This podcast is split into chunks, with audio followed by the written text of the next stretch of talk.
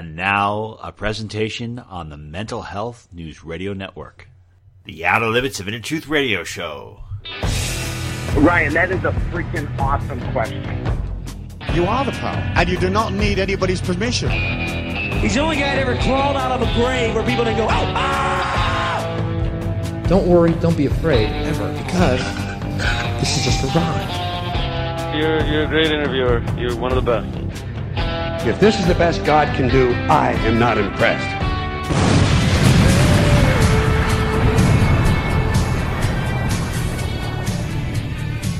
Good evening, everyone, and welcome to the Outer Limits of Inner Truth Radio Show. OuterLimitsRadio.com. I'm your host, Ryan.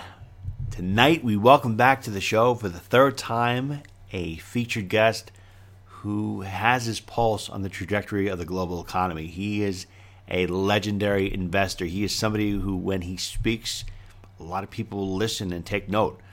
But uh, he's a great friend of the show. I'm really honored to have him with us.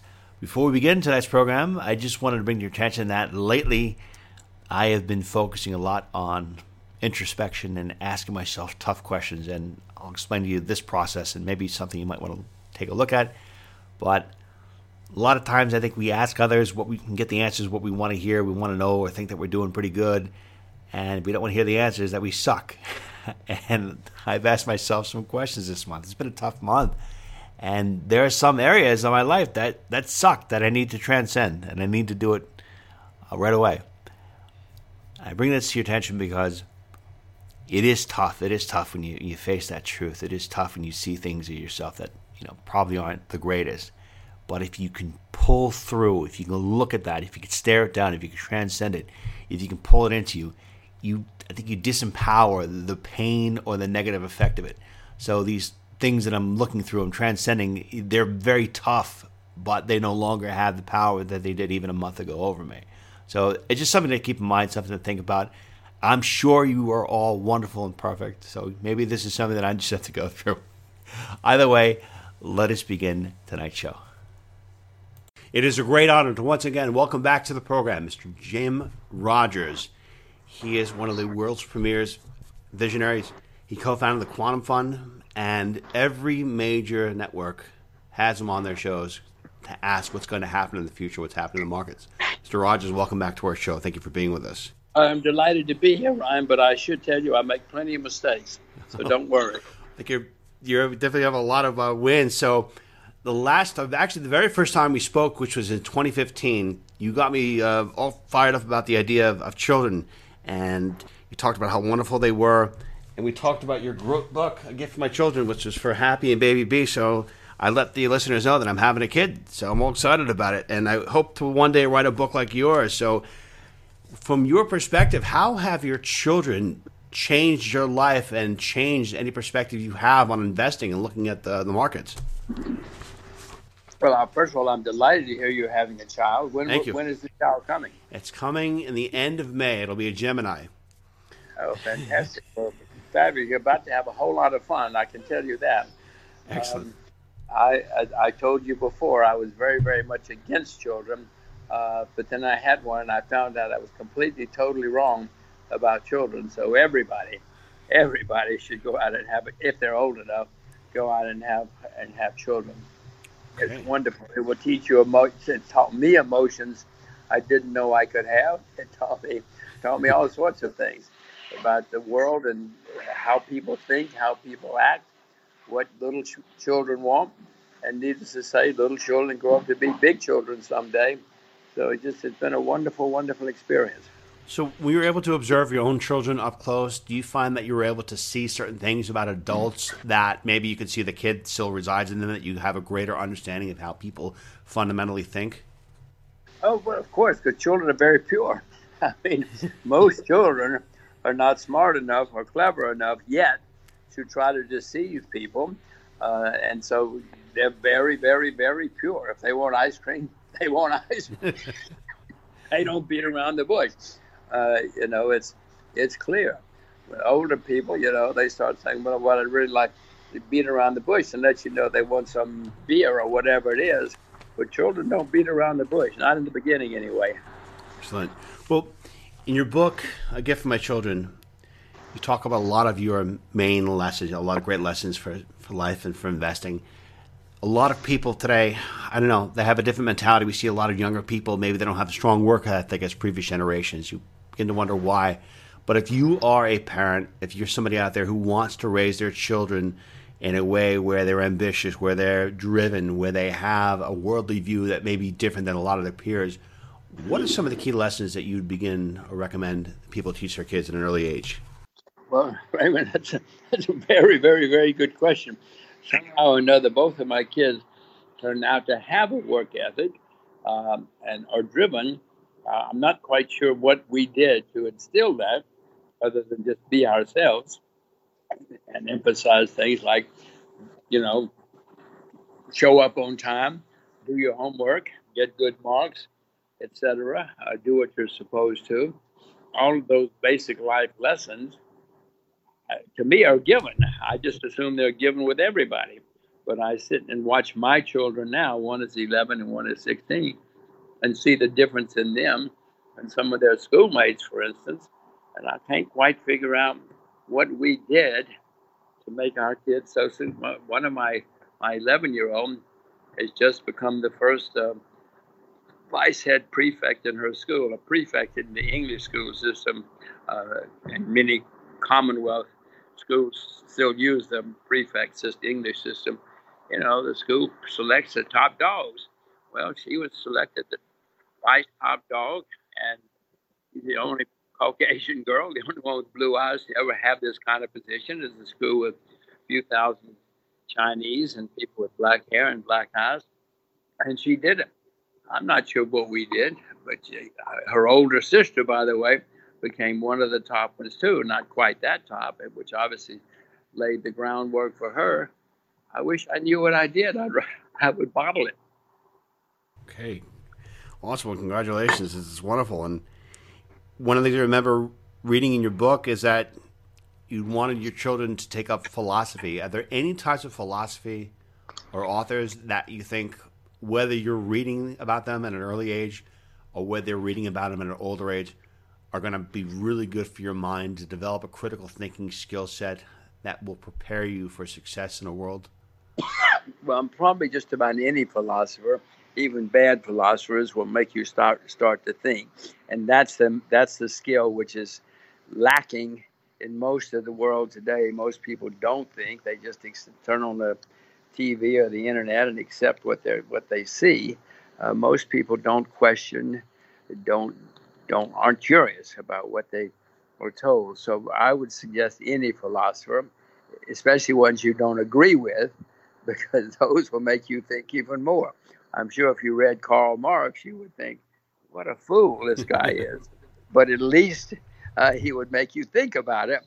And then you would come to the conclusion, yeah, God, the guy's a fool. And he got it completely wrong. But it's good for you to come to that decision yourself. You know, many people read Karl Marx and said, oh my gosh, the Savior, the promised land. We now know he was totally wrong. But a lot of people read it and liked it. Yeah, I remember he put that put that out there. And there were some fundamental ideas that are in there. Even some books that are considered evil. You just look at the thought process. You wonder why these people came up with it, but at least they it shows a concise thought process. So. Well, I said, I'll repeat again, uh, ad nauseum. Being able to think is a wonderful, wonderful skill in 2020 because fewer and fewer people have that skill even if you're evil and even if you think badly, at least think. you know, uh, hopefully there'll be other people who will be smarter than you and can outthink you, but at least think. Uh, well, Mr. Rogers, there's this book I love by Malcolm Gladwell. It's called Blink, and he talks about this practice of thin slicing, where instead of analyzing a situation for years, months, after a while of doing something over and over again, you can kind of pick up in a very short period of time the rationale behind a person, the motives behind a person, or how a situation will play out just by doing a small sampling of that. He calls this process thin slicing. So, in the course of your years investing and dealing with people, what are some of the indications that you utilize, a micro way of kind of gauging where a situation is going to go or how an economy is going to play out? Well, one of the advantages of having been around a while is you have experience. many things I had to learn in my early days, which took me hours or days to research to figure out. You know, I, I now can almost instantly say, ah, I've seen that before. I know how this is going to work out. You know, bubbles.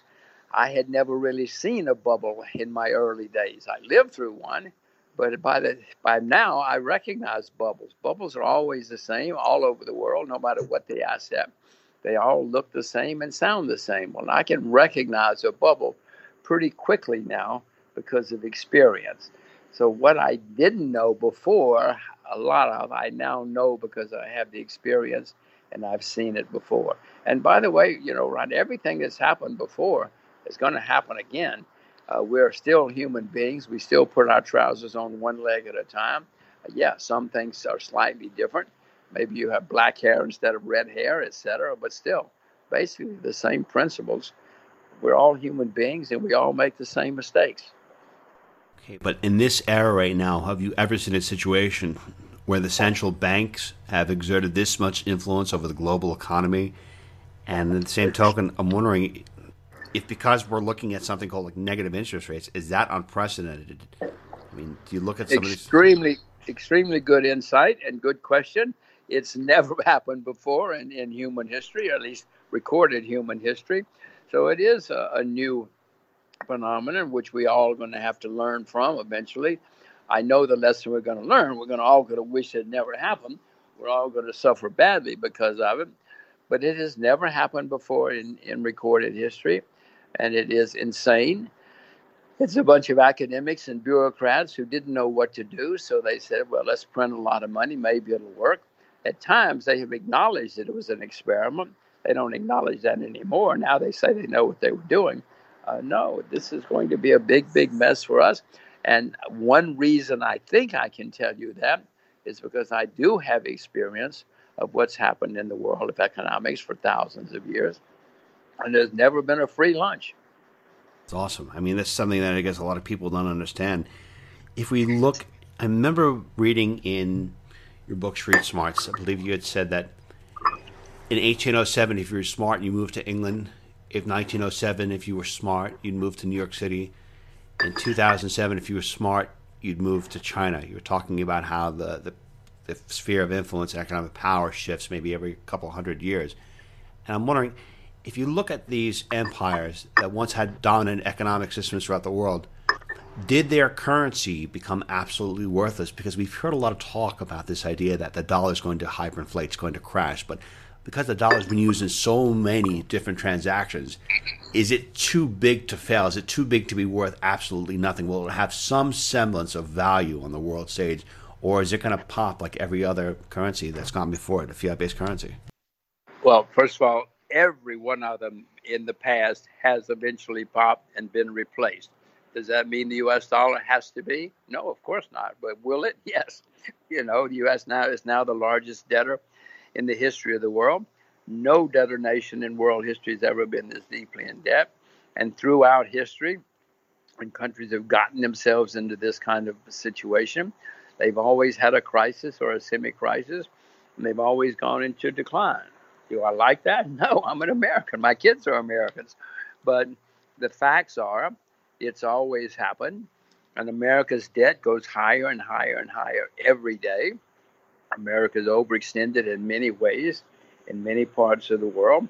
Uh, I mean, these, these are simple statements. These are not opinions. These are facts. And throughout history, Ron, you know, once upon a time it was the Spanish peseta or the Dutch guilder or the pound sterling, et cetera, et cetera. They've all gone the way of, oh, we wish we hadn't made those mistakes, but they make the mistakes. Societies and politicians make mistakes. Because all these countries at the same time appear to be printing their money and they seem to be devaluing their currency. And if we have this global collapse, do you think the U.S. is going to bear the worst of it? And hypothetically speaking, what would you see United States to be like from your perspective in the coming years? Will it resemble a third world country? Will, will it resemble Europe after it lost its power of being the second economic center of the world? Well, let's look at uh, history again because I'm history smarter than I am. Uh, you know, 100 years ago, 1919, or 1920, I guess, uh, the UK was the richest, most powerful country in the world. There was no number two at that time. Uh, and but underneath, there were problems. The UK had built up huge debts. UK had an extended empire all over the world, which was expensive to maintain, expensive to uh, to police, if you will. And I guess you know the rest of the story. UK still there, not even in the top 20 anymore, uh, but it's still there, and there's still people making fortunes. You know, there are plenty of people who made fortunes in the last hundred years in the UK. You must have heard of the Beatles, for instance. Mm-hmm. Well, the Beatles had a good time. A lot of people left the UK in the last hundred years. The Beatles didn't. They were either smart enough or dumb enough not to leave. So it's possible to make a huge success in a declining nation, and it will happen. But again, if you look at others with longer term perspective, 400 years ago, Portugal was, oh my gosh, you couldn't believe how rich and powerful the Portuguese were.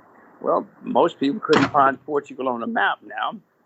It's no longer the situation that it was as things continue to de- de- decline and deteriorate. Spain, the same thing. More people have heard of Spain just because it's bigger. But, Ryan, it's always happened. Okay. Maybe we're different, but I doubt it. On it. Jim, you, I know you've talked about silver and gold before, about buying silver, and I think you said some nice things about it. So, just inquiring about it, what role do you think silver is going to have after the big crash happens with the dollar? And do you what how how do you think governments are going to view silver in terms of a strategic value? Do you think it'll be acquired as voraciously as gold? Do you think it'll be acquired as voraciously as other natural resources? And can you also see? Well, oh, sorry, go ahead. Throughout history, uh, whether we like it or not, people have used silver and gold as stores of value and medium of exchange in fact, silver has been more widely used throughout history than gold, partly because there was more. I mean, Christ was, you know, Judas Iscariot turned in Christ for 30 pieces of silver, not 30 pieces of gold, because silver was the main use of money in those days in that part of the world, and still in many parts of the world. Silver is much more widely accepted. China, the Chinese monetary system 80 years ago was based on silver, et cetera, et cetera. So yes, silver is always going to be, in my view, always going to be accepted. If if nothing else, by peasants like me who don't know any better. You know, academics may say you don't, you shouldn't have silver. I'll say, okay, fine. I'm not a, an academic like you. I'm just a peasant. Uh, so I'm going to have silver, and most of the rest of us will too, because it is a constantly international, recognized, easily transportable method of value, whether we like it or not. So I certainly own silver, bought more recently, uh, and will continue to buy. Got it. And as far as um, investing for the future, because you know apparently we're going to have this, this big crash. You've been predicting it for a long time. A lot of people have been saying it's going to be horrible. It's going to be the worst bear market in our lifetimes. I think you'd said that how do you prepare and invest for that? I mean, do you, should, you, should you sort of should the average person be preparing to survive that? Should they think about wealth preservation, or should, should, should they look at investment opportunities? Should they just, they just pretend, okay, well, look, this is going to happen. I'm going to do whatever I can to invest and do whatever I can right now, knowing this is going to happen. Or should most people play defensive, knowing that this thing is probably going to happen imminently? Um, I would just make sure it's clear what I said. What I said was the next time we have a bear market, it's going to be the worst in my lifetime you know, in 2008, we had a problem because of too much debt. Well, since then, debt everywhere has skyrocketed. I don't know when it's going to happen. Maybe, maybe you can predict for all of us. Nope. all of us. But, but the best way to prepare is put your money only in things that you yourself understand. If you don't know what you're doing, don't invest um, in something because when things start changing, you won't know what to do unless you yourself understand it. I would tell you not to listen to me, not to listen to anybody on the radio, the TV, the internet, the newspaper. Just invest in what you know. And then when things go right or go wrong, you will know what to do next. on it. Thank you. And um, I just I wanted to ask you one more question about silver, real quick. Is that global debt doubled since 2008? Gold price, I think, doubled since 2008. Yet silver is the same. Is there a particular reason why that silver hasn't caught up to gold in terms of value? Well, partly there's there's a lot more of it. Uh, not that that's not the only reason, but it just doesn't have the recognition that gold does uh, throughout the world. It's I, I, don't misunderstand. Everybody knows about silver. Everybody wants silver eventually, but over the past uh, many years, a lot more silver has continued to be mined, and there's a lot of silver in the world. You know, when I was a kid, everybody when they got married, the first thing they did, they went to the jeweler and picked out their sil- silverware. Kids don't do that anymore. It's dumbfounding. Tiffany's, the, the, the huge jewelry company, does not do a big business in silverware anymore because people, young people, don't buy silver like your grandparents did and my grandparents did. So that's one reason. That is a source of demand which is reduced. But but don't worry, it just gives you more opportunity to buy silver cheap. Jim, let's talk to you about the psychology of investing. Because I remember reading through books, listening to a lot of your other interviews. I love that you say that. Okay, when you invest, you just you do it and you wait and you wait and you wait and you wait. And a lot of your thing is like not doing something. So I, I if you look at America, you look at some of the rest of the world. It seems to be like this impulsive feeling like I have to do something. I have to go out and do something. So from your perspective, what is the best psychological um, pose or position for a person to be in that wants to make money in the long term? Is it patience? Is it uh, being constantly proactive? Is it being eternally vigilant? What would you say would be the best mindset in order to be most successful, most successful as an investor? Well, all of the above, but but the simple answer is that you unless you're a great short-term trader, and I'm not, I'm the worst. There are plenty of people who are great short-term traders, spend all their days and nights, you know, buying and selling, buying and selling. I don't do that. My whatever success I've had is finding things that are cheap, taking a position after doing my research, and then waiting. Because if you wait, uh, and you're right, over the years, it's going to go up a lot. If you buy something really cheap where there's positive change taking place, the bull market can go on for years, decades. And that's the kind of thing I like to do. And all that requires is patience. Well, first of all, it takes hard work and perseverance. But once you've done it and you know you're right, then all it takes is patience, patience, patience. You obviously have to check your uh, you obviously have to check your position as you go along, but but that's that's what you really need. Just wait. Do nothing most of the time. Do nothing most of the time. Excellent. And uh, Jim, Robert Kiyosaki, who's known as Rich Dad Poor Dad, has a new book coming out called "Who Stole My Pension," and he's talking about a global pension crisis where people who have it relaxed right now, they're doing great. All of a sudden, they're, they're going to be struggling. Millions of people are going to be, you know, in this crisis where they're not going to be able to retire. I was wondering, from your perspective, do you see that coming? And is there anything you'd recommend people do to preserve the purchasing power, to preserve their, their retirement assets that they have right now? Should they be going against the, the crowd for what everyone else is thinking about? Well, first, I'd recommend they buy the book and read it because if it's what you say it is, it's something that is a wake up call because it is astonishing, not just in America. I mean, there are German cities, Germany, where you have cities that are, that are going to default or, have huge problems going forward.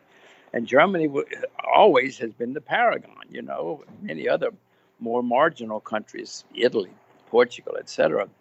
So we all need to be aware of what's coming. I said to you earlier, the next bear market is going to be the worst in my lifetime. Well, part of it is exactly what this, what that book, your book is all about, or Robert's book is all about, and that is the fact that Many pension plans have been playing fast and loose with the accounting for decades now, and this is getting closer and closer and closer. The population is aging. The promises were made. Uh, you you can't go back on the prom. Well, they will go back on the promises eventually, which will cause huge suffering. But these promises are out there.